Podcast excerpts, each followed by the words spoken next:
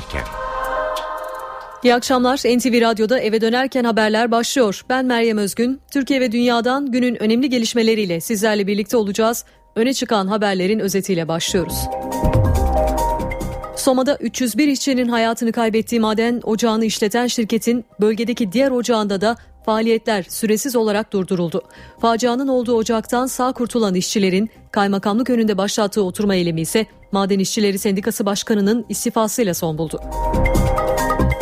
Gezi olayları sırasında hayatını kaybeden Ethem Sarısülük'ün katil zanlısı polis memuru bugün hakim karşısına çıktı. Zanlının tutuklanma talebi reddedildi.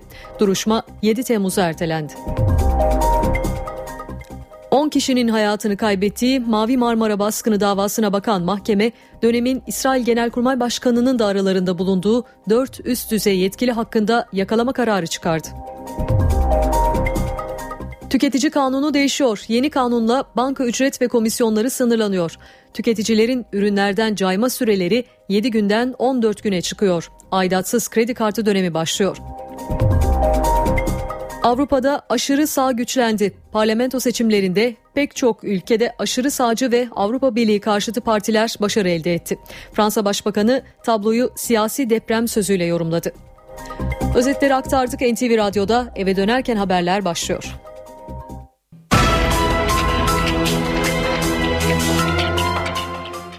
Soma'da 301 işçinin hayatını kaybettiği maden ocağını işleten şirketin bölgedeki diğer ocağında da faaliyetler süresiz olarak durduruldu. Bu karar tam da Atabacası adlı ocaktan işçilere SMS mesajıyla işe başlamaları uyarısı yapıldıktan hemen sonra alındı. Öte yandan facianın olduğu ocaktan sağ kurtulan işçilerin kaymakamlık önünde başlattığı oturma eylemi Maden İşçileri Sendikası Başkanı'nın istifasıyla son buldu. Soma'dan son haberleri NTV muhabiri Sibel Atasoy aktarıyor. Sibel. Soma Kaymakamlığı önündeyiz. Aslında gelişmeler biraz da dünden başladı. Yani gerginlikler dünden başladı diyelim. Bir son gelişmeyi belirtelim. Soma kömür işletmelerine ait Atabacası işletmesi durduruldu. Hem de süresiz. Çünkü Ankara'dan gelen müfettişlerin yaptığı inceleme ve verdiği rapora göre burada çalışma koşullarının yerinde olmadığı ve giderilene kadar faaliyete geçemeyeceği belirtildi. Şu anda son gelişme olarak belirtelim Atabacası işletmesi durduruldu. Aslında dün işte bu yüzden e, gerginlikler başlamıştı maden işçileri ile işletme yetkilileri arasında. İşletme yetkilileri daha doğrusu ekip başları dün e, maden işçilerine bir mesaj geçmişti önceki gece işe başlayın diye. Ertesi gün işe başlamaları konusunda.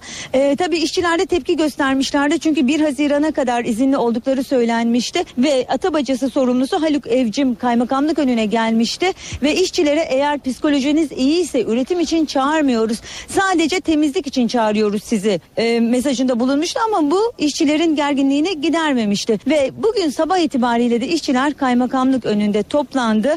Ve maden iş sendikasına doğru yürüdüler. Tabi gerginlikte yaşandı.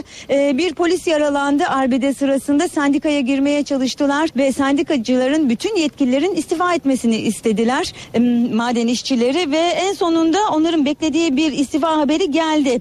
Türkiye Maden İş Ege Şube Başkanı Tamer Küçükgencay istifa etti. İstifa ettiğini madencilerin yanına işte bu meydana gelerek açıkladı. istifa ettiğini açıkladı. Ancak onların e, tam da istediği bu değildi. Tüm sendikacıların istifa etmesini istiyorlardı. Çünkü maden faciasının yaşandığından bu yana kendilerinin korunmadığını söylüyorlardı sendika tarafından. E, isteklerinin yerine getirilmediğini belirtiyorlardı ve son gelişmeler burada böyle. E, maden işçileri şu anda buradan dağıldılar. Eylem, eylemi sona erdirdiler. Tabii önümüzdeki gelişmeleri bilemiyoruz bilemiyoruz e, ne, neler gelişebilir tekrar toplanabilirler. Şu andaki durum böyle. Soma'ya ziyaretler de sürüyor. Cumhurbaşkanı Abdullah Gül'ün eşi Harun İsa Gül bugün Soma'ya gitti. Hayatını kaybeden 5 işçinin ailesine taziye ziyaretinde bulunan Gül, Soma'da çocuklarla da bir araya geldi. Cumhurbaşkanının eşine Soma ziyaretinde Aile ve Sosyal Politikalar Bakanı Ayşenur İslam eşlik etti. Soma'da yakınlarını kaybedenlerin özellikle de babasız kalan çocukların yaşadığı travmanın tedavisi için çalışmalar sürüyor. Milli Eğitim Bakanlığı psikolojik sıkıntının aşılması için velilere ve öğretmenlere tavsiyeler içeren broşürler dağıtıyor. Soma'da Milli Eğitim Bakanlığı tarafından öğrencilere, öğretmenlere ve velilere dağıtılmak üzere broşürler bastırıldı. Tramvayı nasıl atlatırsınız, çocuklarınıza yaklaşımınız nasıl olacak? İşte tüm bunlar anlatılıyor. Stres yaratan durumu kabul edin ve konuşmaktan kaçınmayın. Çocuklarınıza yalan söylemeyin. gündelik faaliyetlere katılmaları ve spor yapmaları için onları teşvik edin. Travmaya vermiş oldukları Öneriler Milli Eğitim Bakanlığı'nın Soma'daki facia sonrası hazırladığı broşürlerden. 80 bin broşür Manisa, Balıkesir ve İzmir'deki okullarda dağıtılmaya başlandı. Gerçekten de zor bu travmayı atlatmak. Ben hani eşimi kaybetmediğime rağmen bir sürü arkadaşını kaybetti orada. Şu anda hani hem işe nasıl gidebileceğini düşünüyor. Yani böyle bir şeylerin de uygun olduğunu düşünüyorum. Veliler rehberlik merkezlerinden 24 saat bilgi alabilecek. baş edemedikleri bir durumla karşılaştıklarında her an yardıma hazır e, uzmanların olduğu rehberlik araştırma merkezlerinin de numaraları burada yer alıyor. Soma'da evleri dolaşan AFAD ve Kızılay ekiplerinin psikolojik destek çalışmaları da devam ediyor. Türkiye onu Soma'da madenci eşinin yolunu gözlerken tanıdı. Sema Korkmaz günlerce madenden gelecek iyi haberi beklemiş ancak facianın dördüncü gününde eşinin cansız bedenini almıştı. Genç kadın eşinden sonra şimdi de evladını kaybetme korkusu yaşıyor. Çocuğum evde perişan oldu ama Kaç yaşında çocuğun? 9 yaşında ağlıyor sürekli babam Ama- öldü diyor bana haber vermiyorsunuz diyor. Ama Sürekli en ağlıyor. azından bak çocuğun başında biraz bulursan. Sabah Türkiye Sema Korkmaz'ı Soma'da madenci eşinin yolunu gözlerken tanıdı. Oğlu Berkay'ı dilinden düşürmedi. Enerji Bakanı Taner Yıldız'a oğlundan bahsetti. Milli takım oyuncuları 9 yaşındaki çocukla yakından ilgilendi. Genç kadın şimdi oğlunun velayetini kaybetme tehlikesiyle karşı karşıya. Herkes Berkay'ı Sema Korkmaz'ın oğlu zannetse de madalyonun diğer yüzü farklı. Berkay, madenci Mustafa Korkmaz'ın ilk eşinden dünyaya geldi. Sema Korkmaz'la sadece 10 ay önce evlendi. Genç kadın çocuğu kendi evladı gibi bağrına bastı. Mustafa'm hep bana öyle diyordu. Hani e, ben ölürsem evlenir misin diyordu. Evlenmem diyordum. O zaman Berkay'la burada oturursunuz diyordu bana. Mustafa'm böyle isterken ben Berkay'ımı nasıl verebilirim? Nasıl verebilirim? Sema Korkmaz eşinin yasını tutuyor. Berkay'ı kaybetme ihtimali üzüntüsünü artırıyor. Kadar bakarım. Tamam belki ben doğurmadım onu. Belki ben çok az bir süredir tanıyorum ama aynı kendim doğurmuşum gibi. O kadar bağlandık ki biz birbirimize. Çocuğum da anne ben gitmeyeceğim. Anne seni bırakmayacağım. Sürekli aynı şeyi söylüyor. Ben bunu böyle söylerken nasıl göndereyim? Ve öz anne Berkay'ın annesi İmran Korkmaz oğlunu almak için velayet davası açtı. Şu anda çok zor durumdayım. Çocuğum da çok perişan oldu. Babasını kaybetti. Hani bana ihtiyacı var. Benim tek istediğim Allah rızası için ben çocuğumu istiyorum. Madenci Mustafa Korkmaz'ın annesi de Sema Korkmaz'dan yana. Bu doğurmadı ama doğurmuş kadar bu çocuklar annelik de yaptı. Ben bu çocuğunu üzerime almak istiyorum ben. Bunu da öbürkünü de. Berkay ve 6 yaşındaki kardeşiyle ilgili son kararı mahkeme verecek. Gezi olayları sırasında Ethem Sarısülük'ün ölümüne neden olan silahı ateşleyen polis memuru Ahmet Şahbaz bugün hakim karşısındaydı. Tutuksuz yargılanan polis yoğun güvenlik önlemleri altında duruşmaya getirildi. Tutuklanması talebi reddedilince salonda tansiyon yükseldi. Anne Sayfiye Sarısülük fenalaştı. Gezi eylemleri sırasında başına isabet eden polis kurşunuyla hayatını kaybeden Ethem Sarısülük'ün katil zanlısı polis memuru Ahmet Ş. 5. duruşmaya geldi, susma hakkını kullandı. Duydun mu? Bıçak kemikte. Daha önceki duruşmalar gergin geçmişti. Polis bu nedenle önlemleri artırdı. Adliye çevresinde kuş uçurtulmadı. CHP'li bazı milletvekillerinin yanı sıra Gezi Parkı olayları sırasında ölen Ahmet Atakan ve Berkin Elvan'ın ailesi de duruşmayı izlemek üzere adliyedeydi. Zanlı polis memuru Ahmet Ç. ilk duruşmaya tanınmamak için peruk ve gözlükle katılmıştı. Sonraki duruşmalara güvenlik gerekçesiyle gelmedi. Telekonferans yöntemiyle ifade verdi. Ama bu kez mahkemenin talebiyle salondaydı. Sanık polis memuru duruşma boyunca konuşmadı. Sarı Sülük'ün avukatları sorularını tek tek sordu. Ama sanık tüm sorulara susma hakkımı kullanmak istiyorum diyerek cevap verdi. Ethem Sarısülük'ün annesi Sayfi Sarısülük tepki gösterdi. Yüzüme bak, nasıl yaptın anlat diye sana seslendi. O sırada gözyaşlarını da tutamadı. Umudum yıkıldı. Etemi alıp gidemedim. Ben etemi Avukatlar mahkeme heyetine Sarı Sülük'ün ölüm anının yer aldığı görüntüleri izletti ve sanık polisin kasten adam öldürmekten tutuklu olarak yargılanmasını istedi. Ancak mahkeme heyeti talebi reddetti. Bir sonraki duruşmanın 7 Temmuz'da yapılmasını hükmetti. Bu kararla birlikte duruşma salonu karıştı.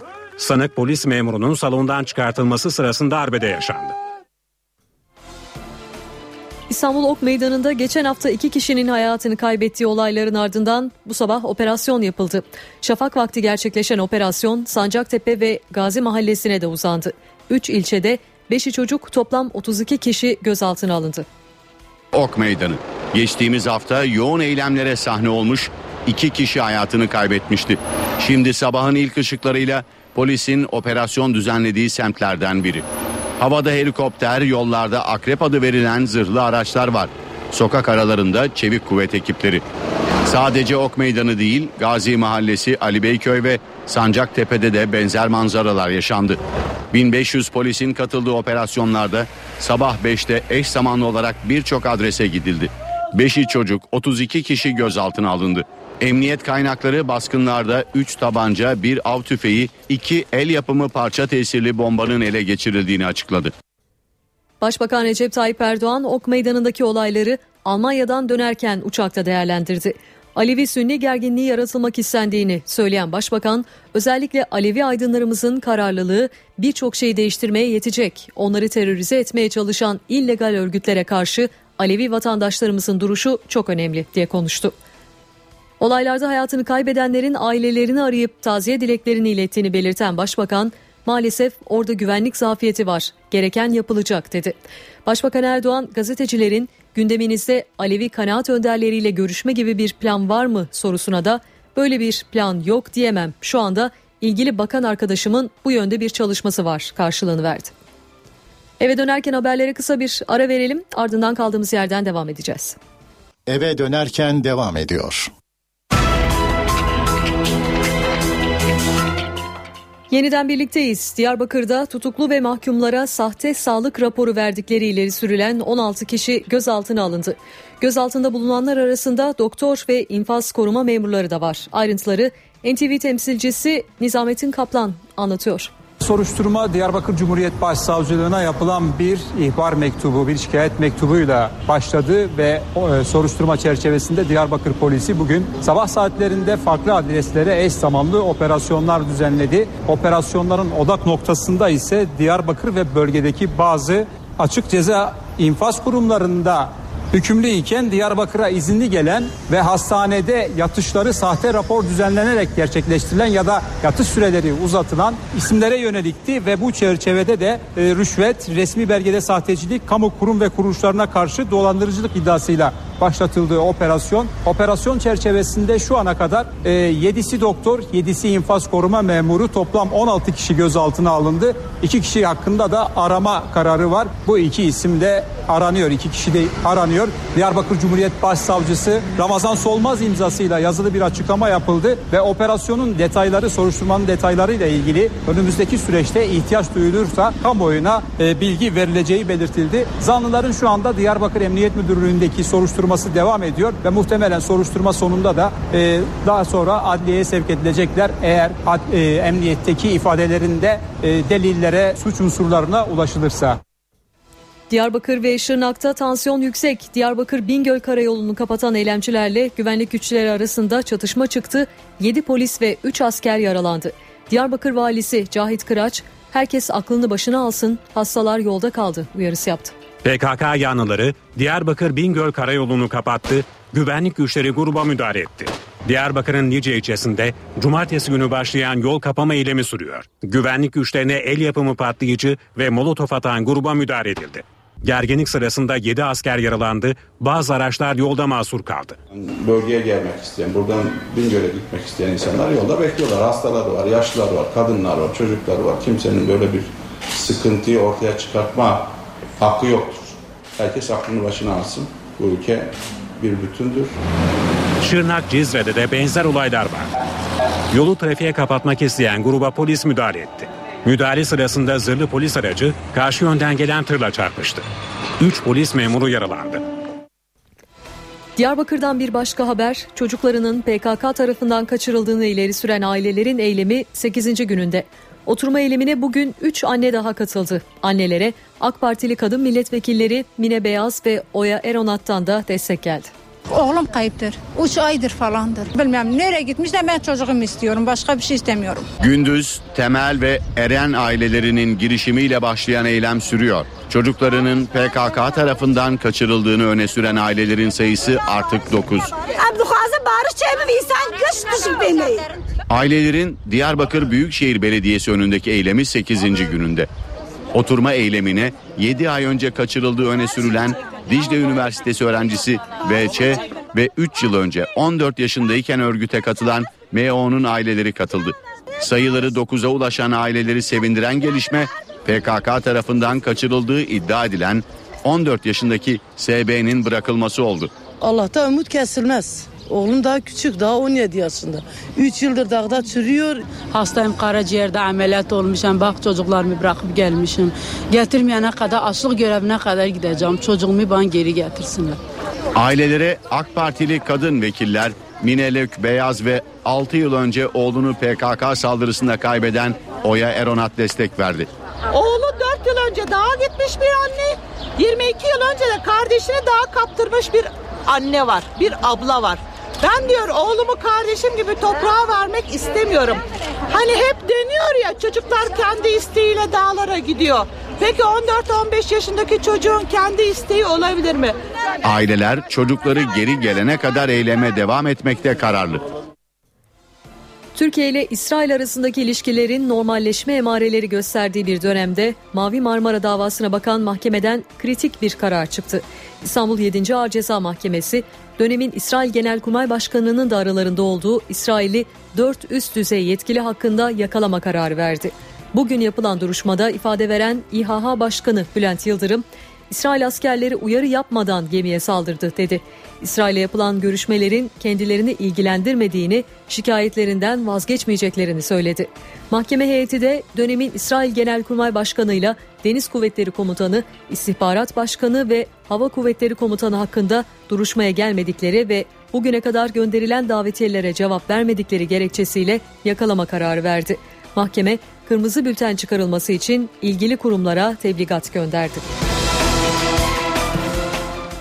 Yargıtay yasal telefon dinlemelerinin kapsamını genişleten bir karar aldı. İşte bir uyuşturucu davasının temizi sonucu Yargıtay Ceza Genel Kurulu'nun verdiği hükmün ayrıntıları. Yasal dinleme kayıtlarının kullanım alanları genişletildi. Artık bir suç için mahkemeden çıkarılan dinleme kararının ardından dinleme sırasında başka suça da rastlanırsa yasal sayılacak. Yargıtay Ceza Genel Kurulu uyuşturucu ticareti yaptıkları gerekçesiyle mahkeme kararıyla 8 kişi hakkında yapılan dinleme kayıtlarını sanıkların diğer suçları içinde kanıt saydı. Adana 8. Ağır Ceza Mahkemesi 8 sanığı suç işlemek amacıyla örgüt kurmak ve örgüt faaliyeti çerçevesinde uyuşturucu ticareti yapmak suçlarından mahkum etti.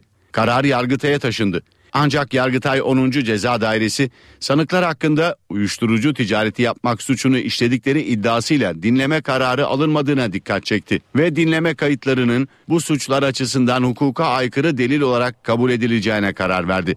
Daire bu gerekçeyle mahkemenin kararını bozdu. 10. Ceza Dairesi'nin kararına itiraz eden Yargıtay Cumhuriyet Başsavcılığı kararın kaldırılmasını istedi. Yargıtay Ceza Genel Kurulu da başsavcılığın itirazını haklı bularak yasal dinlemelerin kapsamını genişletti. Böylece hangi suç için telefon dinleme kararı verilmişse kayıtların sadece o suç için kullanılabileceğine ilişkin önemli bir karar kaldırılmış oldu. Şimdi de para ve sermaye piyasalarındaki işlemlere bakalım. Borsa İstanbul şu sıralarda 78.444 seviyesinde. Serbest piyasada dolar 2 lira 8 kuruş, euro 2.84'ten işlem görüyor. Kapalı çarşıda ise Cumhuriyet altını 584, çeyrek altın 142 liradan satılıyor.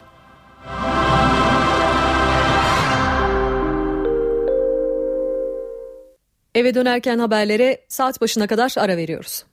Eve dönerken devam ediyor.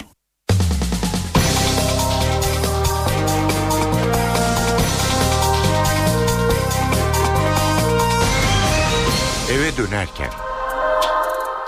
Saat 18 NTV Radyo'da eve dönerken haberler devam ediyor. Günün öne çıkan haberlerinden satır başlarını hatırlatalım.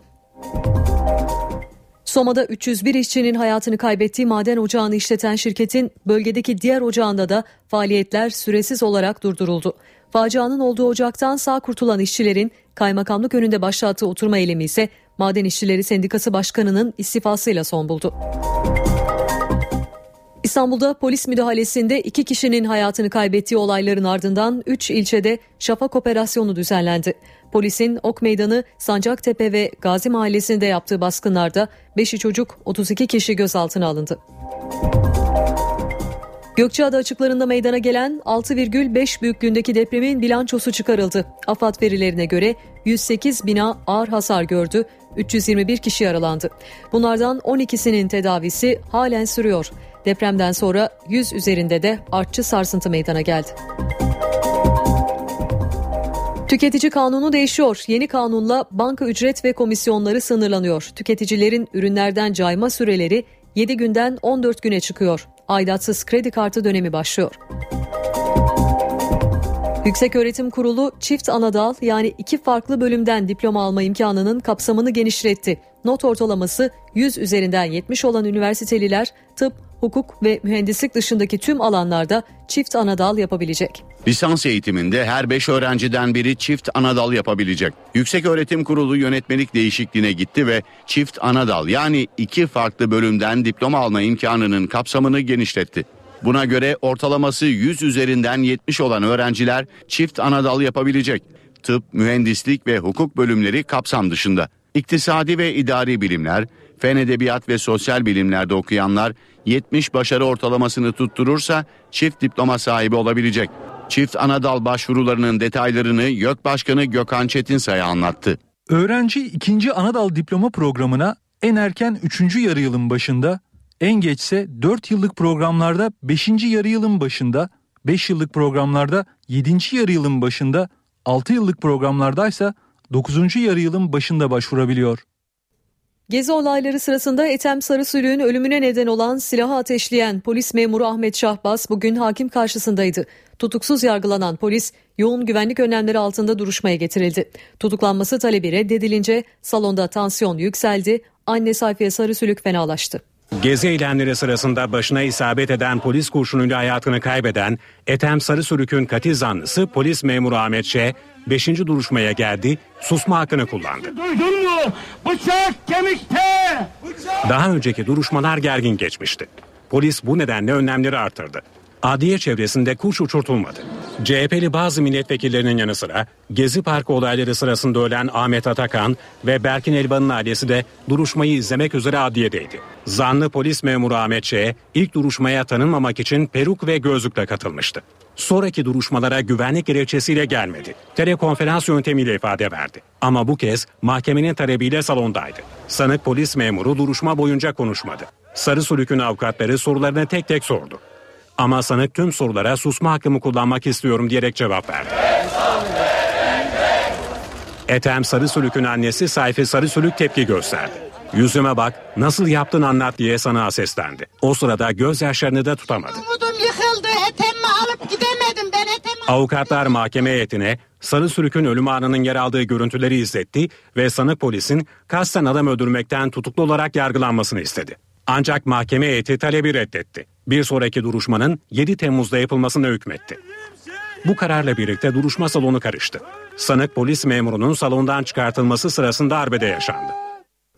İstanbul Ok Meydanı'nda geçen hafta iki kişinin hayatını kaybettiği olayların ardından bu sabah operasyon yapıldı. Şafak vakti gerçekleşen operasyon Sancaktepe ve Gazi Mahallesi'ne de uzandı. 3 ilçede 5'i çocuk toplam 32 kişi gözaltına alındı. Ok Meydanı. Geçtiğimiz hafta yoğun eylemlere sahne olmuş, iki kişi hayatını kaybetmişti. Şimdi sabahın ilk ışıklarıyla polisin operasyon düzenlediği semtlerden biri. Havada helikopter, yollarda akrep adı verilen zırhlı araçlar var. Sokak aralarında çevik kuvvet ekipleri. Sadece Ok Meydanı değil, Gazi Mahallesi, Ali Beyköy ve Sancaktepe'de de benzer manzaralar yaşandı. 1500 polisin katıldığı operasyonlarda sabah 5'te eş zamanlı olarak birçok adrese gidildi. 5'i çocuk, 32 kişi gözaltına alındı. Emniyet kaynakları baskınlarda 3 tabanca, 1 av tüfeği, 2 el yapımı parça tesirli bombanın ele geçirildiğini açıkladı. Diyarbakır'da tutuklu ve mahkumlara sahte sağlık raporu verdikleri ileri sürülen 16 kişi gözaltına alındı. Polis bir ihbar üzerine harekete geçti. İddiaya göre Diyarbakır Eğitim ve Araştırma Hastanesi'nde sahte rapor düzenlenerek bazı tutuklu ve hükümlülerin hastanede kalma süresi uzatıldı. Rüşvet, resmi belgede sahtecilik ve dolandırıcılık suçlamasıyla yapılan baskınlarda 16 kişi gözaltına alındı, 2 kişi ise aranıyor. Gözaltına alınanlar arasında doktor ve infaz koruma memurları da var. Soma'ya gideceğiz şimdi. 301 işçinin hayatını kaybettiği maden ocağını işleten şirketin bölgedeki diğer ocağında da faaliyetler süresiz olarak durduruldu. Bu karar tam da Atabacası adlı ocaktan işçilere SMS yoluyla işe başlamaları uyarısı yapıldıktan hemen sonra alındı. Öte yandan facianın olduğu ocaktan sağ kurtulan işçilerin talebi karşılık buldu. Maden İşçileri Sendikası Başkanı istifa etti. Ayrıntıları NTV muhabiri Sibel Atasoy aktaracak. Sibel en sıcak gelişmeyle başlayalım. Soma Kaymakamı önemli bir açıklama yaptı. Neler söyledi? Evet şu anda hala açıklaması sürüyor maden işçilerine. Soma Kaymakamı Bahattin Asçı, Atabacası ve Işıklar aynı zamanda İmbat'ta faaliyetlerin durduğunu ve faaliyetlerin iş müfettişlerinin raporuna göre durdurulduğunu söyledi. Aslında özetle kaymakamın söylediği iş müfettişlerinin onayına kadar hiçbir madene giriş yapılmayacak üretim yapılmayacak. Zaten maden işçileri de bunu istiyordu. Tabii diğer önemli bir konuda e, maden işçileri maaş alabilecek miydi çalışmaları durumunda? Bu konuya da açıklık getirdi. Ee, Işıklar ve İmbat'taki faaliyetlerin durmuş noktasının iş müfettişlerinin raporuna göre olduğu için e, maaş alabilecekti işçiler. Ancak Atabacası'nın e, faaliyeti durdurması kömür işletmelerine bağlıydı. Yalnız şunu da belirtti, parantez açtı. E, iş müfettişleri yarın Atabacası'na girecek ve orada da aynı sonuçlar çıkarsa yani çalışma şartları yetersiz olursa ki öyle gözüküyor e, o maden işçileri de maaş alacaklar. Yani şunu belirtelim özetle iş müfettişleri onayına kadar hiçbir madene giriş yok. Aynı zamanda maden işçileri maaşlarını alabilecekler. En çok merak edilen konu gün boyu buydu. Tabii eylemler vardı. Sendika yetkilileri başkanı ve yönetim kurulu istifa etti. İstifaya zorlandı. Ancak bu tabii maden işçilerini sakinleştirmedi. Şu anda kaymakamın, Soma Kaymakamı Bahattin Aşçı'nın Soma Kaymakamlığı önünde maden işçileri konuşması sürüyor. Sibel Atasoy teşekkürler. Siyasetin merkezinde Ağustos ayında yapılacak Cumhurbaşkanlığı seçimi var. Başbakan Erdoğan partisinin Cumhurbaşkanı adayının Haziran ayı ortasında açıklanacağını duyurdu. Muhalefetin aday belirlemek için nabız yoklama turları da sürüyor. Köşk seçimi öncesi başkentteki hareketliliği NTV muhabiri Miray Akdağoluca soracağız. Miray. Siyasi partilerde Cumhurbaşkanlığı seçimi hareketliliği var ve bu konuda aslında tüm liderler istişare yapıyorlar. Başbakan Recep Tayyip Erdoğan şu sıralarda devam eden partisinin MYK toplantısında bu konuya ilişkin bir istişarede bulunuyor ve Başbakan Erdoğan'ın önümüzdeki günlerde sivil toplum kuruluşlarıyla da bir araya gelmesi bekleniyor. Hangi sivil toplum kuruluşları olduğu ise halen AK Parti Genel Merkezi'nde devam eden bu toplantıdan sonra belli olacak ve şöyle bir bilgi de var aslında Başbakan Erdoğan yurt dışındaki gurbetçilerin de nabzını e, tutacak. Bunun için oradaki STK temsilcilerini Türkiye'ye davet edecek ve Başbakan Erdoğan'ın STK temsilcileriyle Dolmabahçe'de bir araya gelmesi ve Dolmabahçe'de bir toplantı düzenlemesi de yine gündemde. Başbakan Erdoğan tüm bu istişarelerin ardından partisinin Cumhurbaşkanı adayını e, Haziran ayı ortası gibi açıklayacağını duyurdu Almanya dönüşü uçakta gazetecilere.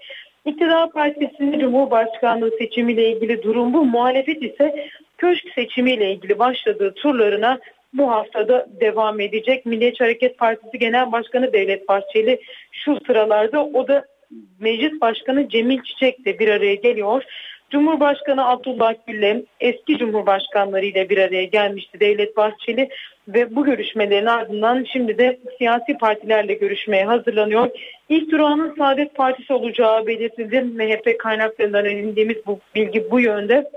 AK Parti ile görüşmeyeceği belirtildi. Siyasi rakip olması gerekçesiyle AK Parti'den randevu istemeyecek Devlet Bahçeli ve Büyük Birlik Partisi, Demokrat Parti, Cumhuriyet Halk Partisi diğer partiler görüşeceği e, siyasi partiler arasında MHP Genel Başkanı Devlet Bahçeli'nin E, köşk turuna başlarken Kandil ve İmralı hattı dışında kalanlar diye bir ifadesi olmuştu Devlet Bahçeli'nin E, ve kendisine göre bu gerekçeyle HDP ile bir görüşme yapmayacak ama onun da listesinde sivil toplum kuruluşları var. Cumhuriyet Halk Partisi Genel Başkanı'na geçersek CHP lideri de bu hafta turlarına devam edecek. CHP lideri bir yandan e, sivil toplum kuruluşlarıyla görüşüyor ama bir yandan da partinin nabzını tutmaya çalışıyor. Bu nedenle çarşamba günü İzmir'de belediye başkanlarını toplayacak ve onlardan isim isteyecek. Ne düşünüyorsunuz? E, nasıl birini köşkte görmek istersiniz diye soracak. E, Cumhuriyet Halk Partisi Genel Başkanı'nın da AK Parti'den randevu istemesi beklenmiyor. Geçen hafta buna yönelik aslında e, bir mesaj vermişti, bunu işaret etmişti CHP lideri ama bugün Gürsel Tekin NTV'ye bir açıklama yaptı ve e, öyle bir planların olmadığını söyledi. CHP Genel Başkanı Perşembe günü iki görüşme yapacak. STK'larla MÜSİAD ve TUSKON'u ziyaret edecek CHP lideri. E, ve bundan sonraki süreçte de belki AK Parti'den önce CHP Cumhurbaşkanı adayını açıklayabilir. Miray Aktağ teşekkürler. Anayasa Mahkemesi CHP'nin Ankara Büyükşehir Belediye Başkan adayı Mansur Yavaş'ın seçimlere hile karıştığı iddiasıyla yaptığı bireysel başvuruda ek belgeler istedi. Mansur Yavaş Ankara seçimlerine hile karıştığı iddiasıyla Yüksek Seçim Kurulu'na itiraz etmiş, itirazı reddedilince iddialarını Anayasa Mahkemesi'ne taşımıştı. Bu haberi de aktardıktan sonra şimdi kısa bir ara verelim ardından eve dönerken haberler kaldığı yerden devam edecek. Eve dönerken devam ediyor. Aranın ardından yeniden birlikteyiz. Gökçeada açıklarında cumartesi günü meydana gelen ve batıdaki tüm illerde hissedilen depremin ardından yüzün üzerinde artçı sarsıntı oldu. 108 binanın ağır hasar gördüğü Gökçeada'da panik sürüyor. Baksana ne, nasıl açıldı. İşte bütün suvalar döktü. 6,5 büyüklüğündeki deprem en büyük hasarı Gökçeada'ya verdi. 108 binanın ağır hasarlı olduğu ilçede çok sayıda evde çatlaklar oluştu. Bize hasarlı evleriniz çıkın dediler. Otel temin ettiler. Otelde kaldık. Yemek yapıyoruz, çamaşırımızı yıkıyoruz. Gene gidip kalıyoruz orada. Burası da Gökçeada'nın Rum köyü Tepeköy. En çok hasarın olduğu yerlerden birisi de burası. 33 ev ağır hasarlı. Burada ise başka bir sorun var. O sorun da bölgenin kentsel sit alanı olması.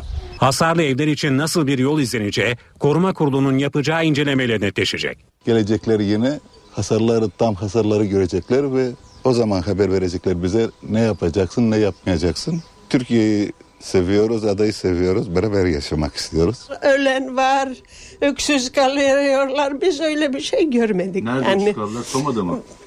Ne, ya görmedik, bakmadık. Kaç kişi gitti. Onlar yardım istemiyorlar biz. Ne kadar şeyimiz, kuvveti- kuvvetimiz varsa yaptıracağız. Kızılay olayın hemen ardından Tepeköy'de ihtiyaç duyulan bölgelere çadırlar kurdu.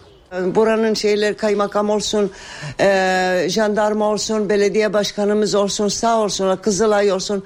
Hemen hemen geldiler, ilk andan geldiler, bize çadır kurdular. Deprem anında yaralanan 321 kişiden 12'sinin tedavisi de sürüyor. Gökçeada depremi beklenen İstanbul depremini yeniden gündeme getirdi. Uzmanlar Kuzey Anadolu fay hattında 18. yüzyıldan beri enerji biriktiğini söylüyor ve iki noktaya dikkat çekiyor. Biri Marmara Denizi açıkları, diğeri de Bingöl ve Erzincan arasındaki Yedisu bölgesi. Profesör Naci Görür ve Profesör Okan Tüysüz NTV'nin sorularını yanıtladı. Değişmeyen bir şey var İstanbul. Deprem bekliyor. İstanbul çok ciddi hasar alacaktır. Deprem uzmanlarının ortak görüşü bu. Marmara'da büyük deprem artık çok yakın. Kuzey Anadolu fay hattında tıpkı Marmara gibi 18. yüzyıldan beri kırılmanın yaşanmadığı yani deprem beklenen bir başka yer daha var. Eğer bir fay kırılmışsa 250 sene daha yaklaşık olarak e, önemli deprem üretmez. Kırılmayan iki yer kaldı. Bunlardan bir tanesi Marmara, bir tanesi Yedisu segmenti. Erzincan Bingöl arasındaki 7 su fayı ve Marmara Denizi'nde olası tehlike büyük. En az 7.2 büyüklüğünde deprem bekliyor İstanbul. Depremin büyüklüğü 7.2 ile 7.6 arasında değişecektir. 1999 depreminden sonra kamu binaları, hastaneler, okullar ve viyadükler hızla güçlendirildi. Kentsel dönüşüm süreci başladı ancak İstanbul'da hala 300 bin civarında riskli yapı var. Bugün gazetelerde ben kentsel dönüşümde deprem güvenli evlerle ilgili tek bir tane ilan görmüyorum. Hep rezidans ilanları var. Milyonlarca insanın can güvenliği tehdit altındayken biz rezidansla mı yani bu işe sadece ona mı kaldı bizim ihtiyacımız? Deprem uzmanları kentsel dönüşümün hızlı, planlı ve geniş kapsamlı yapılması gerektiği görüşünde. Her depremin ardından olduğu gibi zorunlu deprem sigortası da yine gündemde. Doğal Afet Sigortaları Kurumu DASK'ın verilerine göre sigorta yaptırmak büyük depremlerden sonra akla geliyor ve başvuru sayısı o zaman artıyor. Deprem gündemden düşünce zorunlu deprem sigortasına yapılan başvuru da düşüyor. DASK Genel Müdürü Selamet Yazıcı'nın NTV'ye yaptığı açıklamaları dinleyelim. Şiddetli depremler sonrası zorunlu deprem sigortasına başvurular artıyor. Deprem gündemden düştüğünde başvurular azalıyor. Genellikle e, depremlerden sonra doğal olarak e, aklımıza daha fazla geliyor ve e, hem yaptırmak hem de yenilemek konusunda e, şey yapıyoruz. Ama bu zon deprem sigortası deprem yapıldıktan sonra yapılmasının bir esprisi yok hasar gören binalar açısından. Bu tabloyu ortaya koyan Doğal Afet Sigortaları Kurumu DASK'ın verileri. Zorunlu deprem sigortası 1999'daki Marmara depreminden sonra hayata geçti. Polişe sayısındaki en büyük artış Van depreminin yaşandığı 2011'i izleyen yılda 2012'de yaşandı. Zorunlu deprem sigortası şu anda 6 milyon 350 bin konu zorunlu deprem sigortası yapmış durumda. Bu toplam yapması gereken konu sayısına baktığımız zaman %36'ya karşılık geliyor. Peki sokakta durum ne? Depremlere rağmen sigorta yaptırmayı düşünmeyenler de var. Deprem sigortaları korkuya endeksli olmayanlar da. Allah göstermesin de o zaman bir çaresi bakılır. Şimdilik hiç düşünmedik. Tabii ki en güzeli tedbirini almak. Neden yaptırmıyorsunuz? Bilmiyorum ya. Gerektiğinde yapılıyor işte. 22 sene evvel deprem diye bir şey bilmiyorduk. Yani 17 Ağustos'tan önce deprem bilmiyorduk. Göktaşına bile var benim. Tüketicinin korunması hakkındaki yeni düzenlemeler çarşamba günü yürürlüğe giriyor. Kanunla birlikte bankalar müşterilerine yıllık üyelik aidatı olmayan kredi kartı sunmak zorunda olacak. Maket üzerinden konut satışı belediye ruhsatı yoksa yapılamayacak. Tüketicilerin ürünlerden cayma süresi ise 7 günden 14 güne çıkarılıyor. Yeni kanunun ayrıntılarını Gümrük Bakanı Hayati Yazıcı açıkladı. Bankalar artık aidatı olmayan bir kredi kartı seçeneği sunmak zorunda olacak. Tüketicilerin 3 bin liraya kadar olan uyuşmazlıkları için mahkeme yerine hakem heyetlerine başvurmalarına olanak sağlanacak. Gümrük ve Ticaret Bakanı Hayati Yazıcı çarşamba günü yürürlüğe girecek yeni tüketici yasası hakkında bilgi verdi. 28 Mayıs sabahından itibaren tüketici ve üretici açısından Türkiye'de yeni bir sayfayı hep birlikte açacağız. Yasa bankalara ilişkin önemli yaptırımlar öngörüyor. Bankalar artık talimat verilmeden kredili mevduat sözleşmesi yapamayacak. Müşterilere aidatsız kredi kartı sunulacak. Bu hükme uymayan kuruluşlara 5 milyon lira ceza uygulanacak. Burada esas olan verilen hizmete karşı alınan ücretin e, hakkaniyet kurallarına, ölçülülük kurallarına uygun olmasıdır, olup olmadığıdır. Tüketici kredi sözleşmesinden 14 gün, taksitle satış sözleşmesinden de 7 gün içinde cayabilecek. Tüketicinin satın aldığı ürünle ilgili cayma hakkı sürelerini 14 güne çıkarttık. Maketten konut satışında da yenilikler var.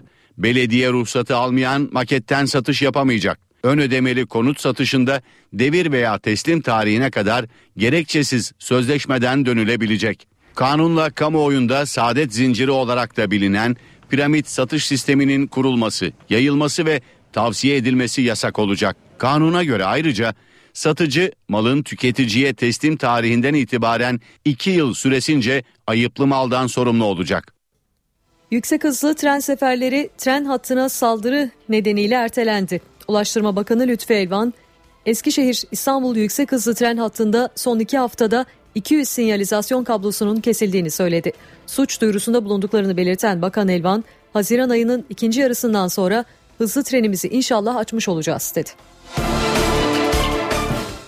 Türkiye'ye Nisan ayında 2.6 milyon turist geldi. Ülkeye giriş yapan yabancı ziyaretçi sayısı geçen yılın aynı ayına göre %8 arttı. Geçen ay Türkiye'ye en fazla ziyaretçi gönderen ülkeler sırasıyla Almanya, Rusya, İngiltere ve Bulgaristan'dı. Para ve sermaye piyasalarındaki işlemlere bakalım. Borsa İstanbul günü 78.603 puandan tamamladı. Serbest piyasada dolar 2 lira 8 kuruş, euro 2.84'ten işlem gördü. Kapalı çarşıda ise Cumhuriyet altını 584, çeyrek altın 142 liradan satıldı. Osman Hamdi Bey'in en önemli eserlerinden biri olarak kabul edilen Yeşil Cami Önü adlı tablosu müzayedeye çıkarılamadı. Rekor fiyata satılması beklenen tablo için bir kişi miras payı iddiasında bulundu, satış ertelendi. 950'ye satıyorum. 950'ye sat, sat. Aylardır merakla bekleniyordu. 11 numara. Osman Hamdi Bey'in 1882'den günümüze gizli kalmış bir başyapıtı bir müzayedede satışa çıkacaktı. Tam 132 yıldır gizli kalmış Yeşil Cami önü tablosu için 10 milyon lira açılış fiyatı belirlendi. Bir rekor bekleniyordu. Gözler müzayedeye çevrilmişti. Ama son anda tablo müzayededen çekildi. Nedeni eser sahibinin ailesinden bir kişinin miras payı iddiası. Osman Hamdi Bey'in tablosunda bir yeni bir mirasçısı çıktı. O mirasçısının itirazı nedeniyle o da bir hak talep ediyordu bir haklı olarak eğer mirasçıysa. Onun için onu bir sonraki müzayedeyi erteledik. Onun araştırması yapılıyor şu anda. Osman Hamdi Bey'in Kaplumbağa Terbiyecisi adlı eseri 2004'te 5,5 milyon liraya satılarak rekor kırmıştı. Miras iddiası çözülerek yeni sezondaki müzayedede satışa çıkacak Yeşil Cami önü tablosundansa daha büyük bir rekor bekleniyor. Ve hem müzeci hem arkeolog olması hem Osmanlı'yı çok iyi bilmesi. Ee, diğer yabancı oryantalistler gibi hayali resim yapmıyor. Hakiki şahısları oraya koyuyor. Ve resimde inanılmaz bir hareket sağlıyor. Türk resminin ışıktaki en başarılı ustası Halil Paşa'nın en önemli resmi. Osman Hamdi Beysiz müzayedenin rekortmeni ise Halil Paşa'nın Çeşme Yolu adlı tablosu oldu. 900 bin, 900 bin de var. 900 bin var, 900 bin. Tablo KDV dahil 1 milyon 200 bin liraya satıldı. E. Müzayedede Hoca Ali Rıza'nın peyzaj konulu eseri KDV dahil 820 bin liradan alıcı bulurken Şeker Ahmet Paşa'nın natürmort çalışması da 695 bin liraya satıldı. Türk sineması bu hafta sonu altın günlerinden birini yaşadı. Yönetmen Nuri Bilge Ceylan'ın Kış Uykusu adlı filmi Cannes Film Festivali'nden Altın Palmiye ödülüyle döndü. Böylece 1982 yılında Yılmaz Güney ve Şerif Gören'in Yol filminden sonra Altın Palmiye ödülü ikinci kez bir Türk yönetmene verildi. Bu ödülü Nuri Bilge Ceylan'ın başarısını sinema eleştirmeni ve NTV radyo programcılarından Sevin Okyay ile konuşacağız. İyi akşamlar Sayın Okyay. İyi akşamlar. Efendim e, kış uykusu favori olarak gösteriliyordu. Siz bu ödülü bekliyor muydunuz diye sormak istemiyorum. Aslında mutlaka bu beklentiden uzak değildiniz. E, ancak bu filme dair görüşlerinizi rica edeyim öncelikle. E, filmi görmediğimiz için yani e, sadece e, dışarıdan bildiklerimle konuşabilirim ama dediğiniz doğru yani baştan favoriler arasında gösteriliyordu. Ancak festival ilerledikçe bu e, festivaldeki filmlerin çoğunun iyi olduğu anlaşıldı. En azından e, eleştirmenler öyle e, diyordu e, yazılarında. E, gene de e, Kış Uykusu hep favoriler arasında kaldı. Mike Leigh filmi de kuvvetli bir favoriydi. Bir iki tane daha vardı ama ben hiç umudumu kaybetmedim. Çünkü e, Kanda Nuri Bilge'yi bir ödülle kabul ederken, konuşma yaparken görmek bizim birazcık alıştığımız bir şey oldu galiba. Onun için e, evet çok büyük bir sürpriz gözüyle bakmıyorum. Yani sürpriz diye bile düşünmüyorum. Hı hı. E, favoriler arasındaydı ve hakkını aldı diye düşünüyorum. Evet e, bu filmle 32 yıl sonra ikinci kez gelen Altın Palmiye ödülü ee, aynı zamanda bu yıl güzel bir tesadüf oldu. 100. yılını dolduran ee, Türk sineması için ne ifade ediyor size? Ödüldü Costa Gavras'la.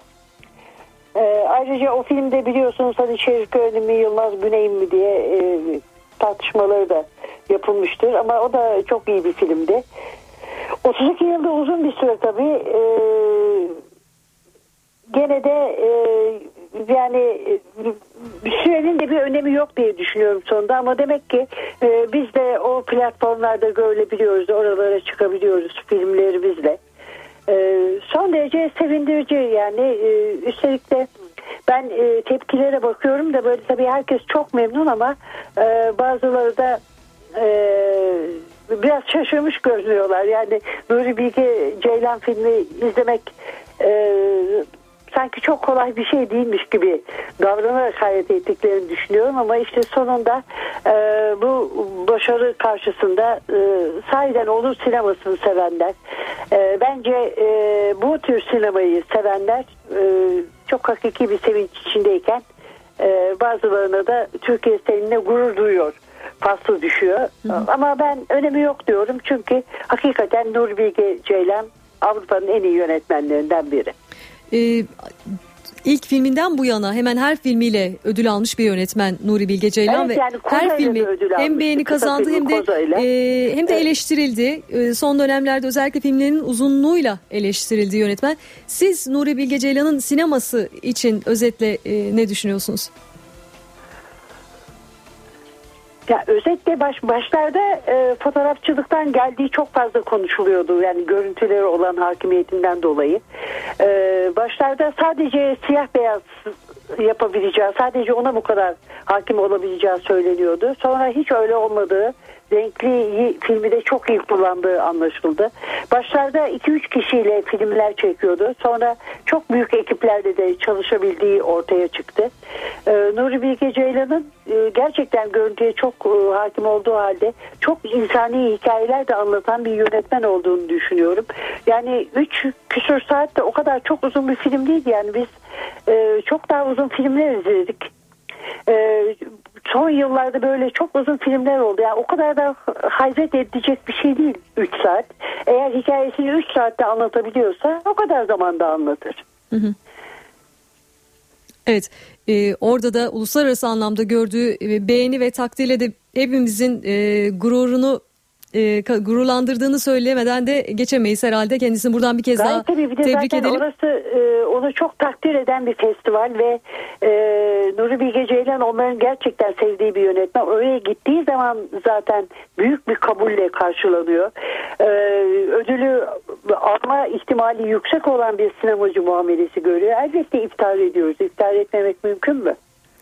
Evet, Sayın Oker çok çok teşekkür ediyoruz. Rica Değerli ederim. yorumlarla yayınımızı renklendirdiğiniz için sağ olun efendim. Sağ olun.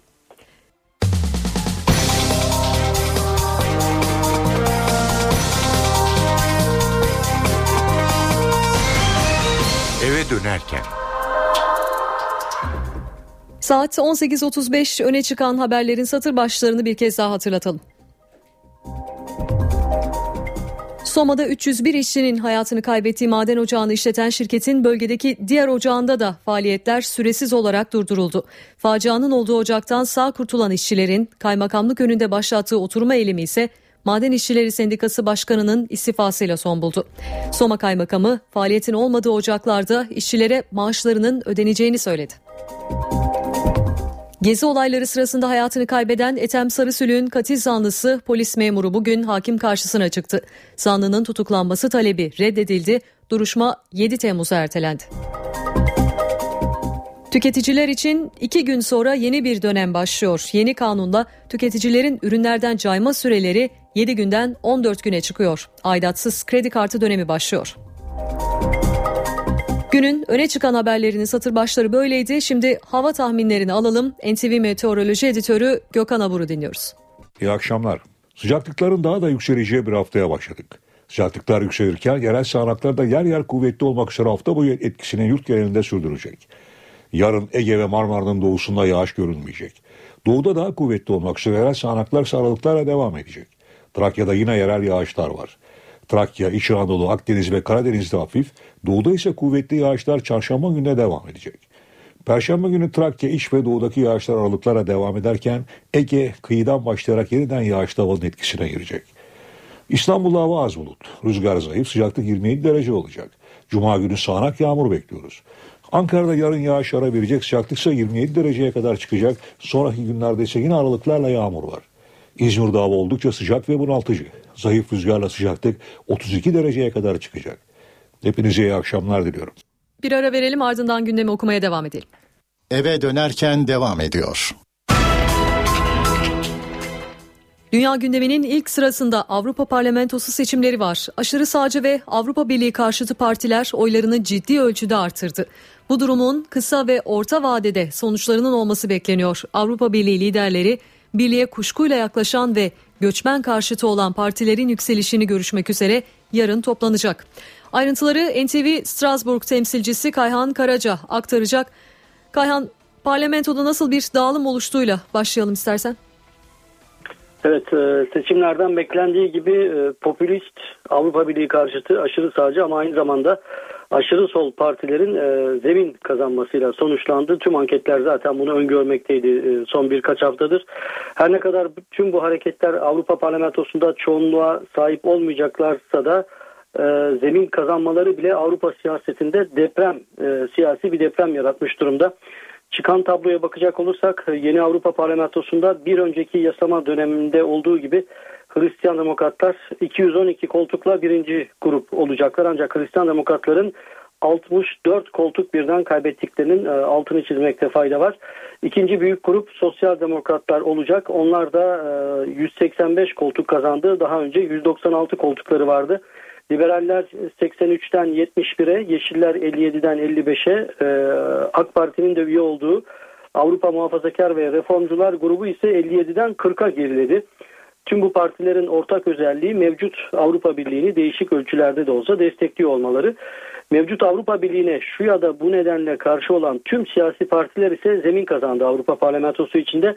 Komünist grubun koltuk sayısı örneğin 35'ten 45'e çıktı. Avrupa Şüphecileri adı verilen ve başını İngiliz e, UKIP partisinin çektiği Avrupa Özgürlükçü Demokratlar grubunun e, koltuk sayısı da 31'den 36'ya yükseldi. Hiçbir gruba dahil olmayan vekil sayısı da 33'ten 107'ye çıktı. Aşırı sağcı ve popülist parlamenterler işte bu bütün içindeler. Hangi gruplara dahil olacaklar ya da kendi aralarında grup kuramayacakları önümüzdeki günlerde belli olacak. Aşırı sağcıların hiç kuşkusuz en çok zemin kazandığı ülke e, Fransa oldu. Fransa'da Milli Cephe, e, Aşırı Sağcı Milli Cephe Partisi oyların %25'ini elde etti. İktidardaki Sosyalist Parti ise sadece %13,9 oyla sandıktan ancak 3. çıkabildi. Fransa'da tüm sol oyların toplamı %30'un altında bunun da altını çizeyim. E, Fransa'nın gelecek 5 yıl için Avrupa Parlamentosuna, e, Parlamentosuna göndereceği 20, 74 vekilin sadece 22'si sol partilerden. Aşırı sağcı parti ise tek başına 24 vekil yolluyor Avrupa Parlamentosu'na önümüzdeki 5 yıl için. Aşırı sağcı ve popülistler Fransa dışında İngiltere, Danimarka, İtalya, Finlandiya, e, Avusturya, Çek Cumhuriyeti, Macaristan ve Yunanistan gibi ülkelerde de önemli skorlar e, kaydettiler. İlk 3 ya da 4 parti arasındalar. Almanya tarihinde de ilk defa Avrupa Birliği karşıtları Avrupa Parlamentosu'na vekil gönderecek. Peki bunların e, Avrupa Birliği politikalarına ya da ulusal e, plandaki politikalar yansımaları olacak mı? Elbette olacak. Özellikle ulusal planda olacak ilk etapta e, mesela Fransa gibi bir ülkede e, Fransız siyaseti tamamen e, darmadağın olmuş durumda. E, bütün siyasi gözlemciler, analistler önümüzdeki yıllarda artık e, Ulusal Cephe e, Partisi'nin, Milli Cephe Partisi'nin e, Fransız siyasetinin vazgeçilmez bir aktörü haline geldiğini söylemekte. Avrupa Parlamentosu düzeyinde de olacaktır şu şüphesiz sonuçları. Her ne kadar biraz önce de belirttiğim gibi e, çoğunluğa sahip olmasa da bu aşırı sağcı ve popülist partiler parlamento içinde komisyonlarda çok daha etkili olacaklar. E, aşırı sağcılar özellikle grup kurabilirlerse hem komisyonlara katılabilecekler, komisyonlarda çok daha fazla temsil edilecekler. E, dahası Avrupa Birliği bütçesinden para da alacaklar. E, yani Avrupa Birliği'nden para alarak Avrupa Birliği karşıtlığı yapacaklar. Artı e, daha önceden de belirttikleri gibi eğer e, grup kurabilirlerse mesela Türkiye Avrupa Birliği Karma Parlamento Komisyonu içinde çok daha aktif bir role sahip olacaklar. Elbette Avrupa Birliği düzeyinde de e, sonuçları olacak ve bunun ilk sonuçlarını da aslında yarından itibaren görmeye başlayacağız. Avrupa Birliği devlet ve hükümet liderleri yarın Brüksel'de daha önceden öngörülmüş bir toplantı e, için bir, bir araya gelecekler. Ancak hiç kuşkusuz e, bu toplantının gündemi de değişmiş durumda bugün dün çıkan sonuçlarla beraber.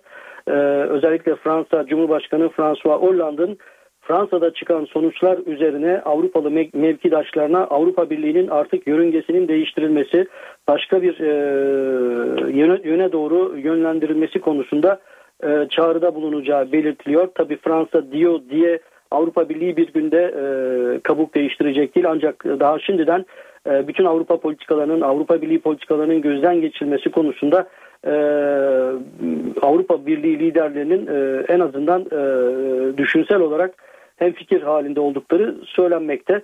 Bir de şunu hatırlatayım e, Fransa'da çıkan sonuçlara ek olarak İtalya'da da e, kemer sıkma politikalarına karşı olan ve şu anda Fransa'da iktidarda olan Sosyalist Parti'ye e, partiyle kardeş parti olan parti birinci sırada geldi. Dolayısıyla Angela Merkel artık e, Avrupa Birliği masasında karşısında bir Fransız-İtalyan bloğu görebilecek diyebiliriz. Buna Yunanistan da eklemek lazım. Yunanistan'da da çıkan sonuçlar temelinde artık Yunan hükümetinin de e, Avrupa Birliği'nin e, Almanya tarafından dikte edilen e, kemer sıkma politikalarına karşı bir blok oluşturmaları gündeme gelebilir. Bunu da önümüzdeki haftalarda aylardan itibaren görmeye başlayacağız sanıyorum. Avrupa Parlamentosu'nun sürpriz seçim sonuçlarını Kayhan Karaca özetledi. Mısır'da da halk Cumhurbaşkanlığı seçimleri için sandık başına gitti. Eski Genelkurmay Başkanı Abdülfettah El-Sisi'nin seçimi kazanmasına kesin gözüyle bakılıyor. Ayrıntıları NTV Kahire muhabiri Nuran Milli aktaracak. Nuran. Evet eski Genelkurmay Başkanı ve Savunma Bakanı Abdülfettah Sisi ve Halk Akımı Platformu Başkanı Hamdin Es Sabahi'nin yarıştığı Cumhurbaşkanlığı seçimi için oy kullanma işlemi devam ediyor. Yoğun güvenlik önlemleri altında 09'da başlayan oy verme işlemi bugün için akşam 21'de sonlanacak. Oy verme işlemi belirlenen saatler içerisinde yarın da devam edecek. Seçim merkezlerinin önünde uzun kuyruklar oluşturan halkın ellerinde Mısır bayraklarıyla şarkılar söyleyip eğlendiği gözleniyor. Yurt dışında yaşayan Mısırlıların oylarının yüzde 94'ünü alan Abdülfettah Sisi'nin seçimi kazanmasına kesin gözüyle bakılıyor. E, Savunma Bakanı Abdülfettah Sisi iş adamları, çeşitli kesim ve birçok siyasi partinin desteğine sahip. Seçim kampanyasında çeşitli alanlarda bir dizi proje açıklayan e, Sisi kazanması halinde Müslüman Kardeşler Örgütü'nün yeniden yasallaşmasına asla izin verilmeyeceğini söylüyor.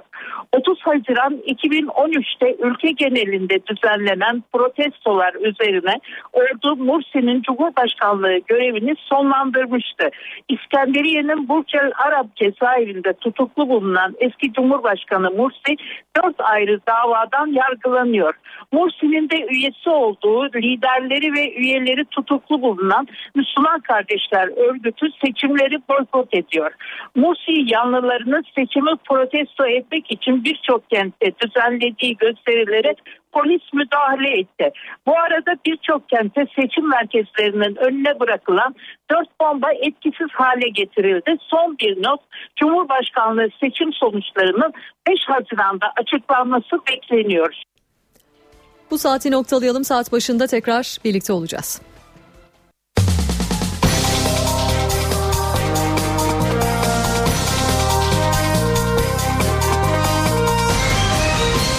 Dönerken. Yeniden merhaba. Saat 19 eve dönerken haberlerde günün öne çıkan başlıklarını aktaralım. Soma'da 301 işçinin hayatını kaybettiği maden ocağını işleten şirketin bölgedeki diğer ocağında da faaliyetler süresiz olarak durduruldu. Facianın olduğu ocaktan sağ kurtulan işçilerin kaymakamlık önünde başlattığı oturma eylemi ise Maden İşçileri Sendikası Başkanı'nın istifasıyla son buldu. Soma Kaymakamı faaliyetin olmadığı ocaklarda işçilere maaşlarının ödeneceğini söyledi. İstanbul Ok Meydanı'nda geçen hafta iki kişinin hayatını kaybettiği olayların ardından bu sabah operasyon yapıldı. Şafak vakti, Şafak vakti gerçekleşen operasyon Sancaktepe ve Gazi Mahallesi'ne de uzandı. 3 ilçede 5'i çocuk toplam 32 kişi gözaltına alındı. Diyarbakır'da tutuklu ve mahkumlara sahte sağlık raporu verdikleri ileri sürülen 16 kişi gözaltına alındı. Gezi olayları sırasında hayatını kaybeden Ethem Sarısülüğün katil zanlısı polis memuru bugün hakim karşısına çıktı. Zanlının tutuklanma talebi reddedildi. Duruşma 7 Temmuz'a ertelendi. Yargıtay yasal telefon dinlemelerinin kapsamını genişletti. Uyuşturucu ticareti gerekçesiyle yapılan 8 kişiyle ilgili dinleme kayıtları sanıkların diğer suçları için de kanıt kabul edildi. Böylece dinlemede amaçtan farklı bir suça rastlansa bile bu yasal bir kanıt sayılacak. Yüksek Öğretim Kurulu çift anadal yani iki farklı bölümden diploma alma imkanının kapsamını genişletti. Not ortalaması 100 üzerinden 70 olan üniversiteliler tıp, hukuk ve mühendislik dışındaki tüm alanlarda çift anadal yapabilecek. Tüketici kanunu değişiyor. Yeni kanunla banka ücret ve komisyonları sınırlanıyor. Tüketicilerin ürünlerden cayma süreleri 7 günden 14 güne çıkıyor. Aidatsız kredi kartı dönemi başlıyor. 10 kişinin hayatını kaybettiği Mavi Marmara baskını davasına bakan mahkeme, dönemin İsrail Genelkurmay Başkanı'nın da aralarında olduğu 4 üst düzey yetkili hakkında yakalama kararı çıkardı.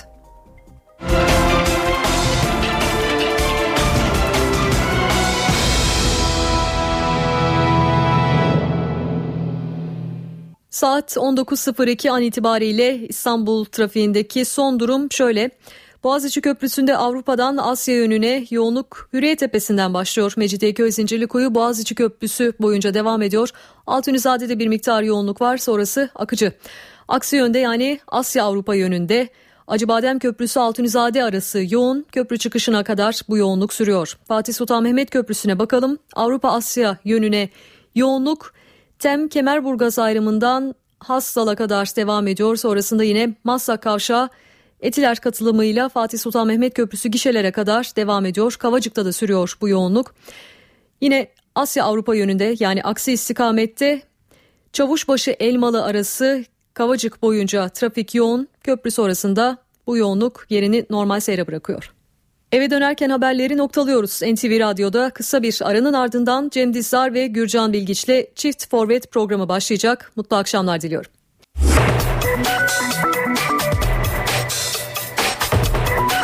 Burası NTV Radyo. Saat 20.